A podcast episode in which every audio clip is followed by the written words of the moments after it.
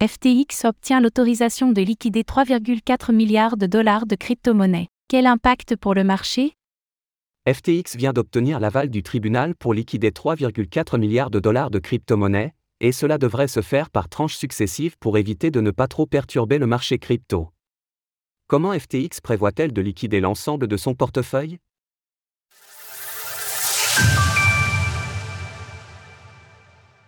FTX obtient l'aval du tribunal pour vendre ses crypto-monnaies. Le tribunal du Delaware vient d'autoriser FTX à liquider ses crypto-monnaies, soit environ 3,4 milliards de dollars à date du 31 août, lorsque l'exchange avait publié la liste de tous ses actifs.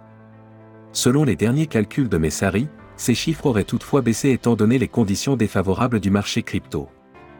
Ainsi, au 11 août, FTX détiendrait 720 millions de dollars de SOL, 353 millions de dollars de BTC, 113 millions de dollars d'ETH et 66 millions de dollars d'APT.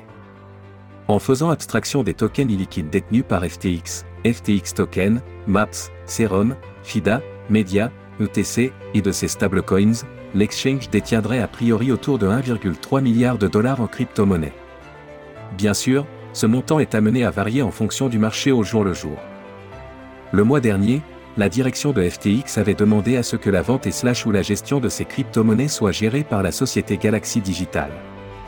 Selon la demande de FTX, elle ne devrait probablement pas vendre l'ensemble de ces cryptos, ou du moins pas tout de suite, puisqu'elle mentionnait la possibilité d'effectuer du stacking ou de swap certains tokens pourvu que cela participe au remboursement des clients lésés.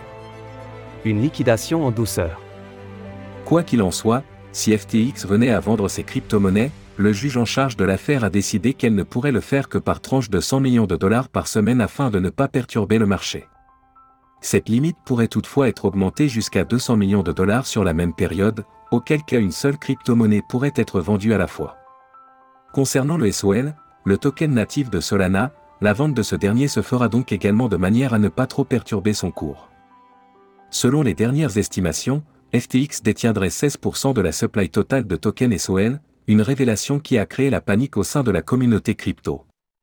Cependant, la période de vesting des tokens SOL du à FTX ne prendra fin qu'en 2027, une large partie d'entre eux est donc encore totalement impossible à vendre. De surcroît, afin de procéder à la vente de Bitcoin, d'Ether ou de certains tokens, FTX sera tenu de donner un préavis de 10 jours à la justice. Durant l'audience, un avocat de FTX a précisé qu'il était impossible de relier chaque crypto-monnaie à chaque client, et donc que les montants dus à chaque client lésé seraient calculés en dollars, avant d'être distribués, sous forme de liquidité. Un avocat de FTX a également déclaré que, le plus tôt serait le mieux, pour commencer à vendre les crypto-monnaies concernées, la plupart des parties cherchant a priori à accélérer le processus.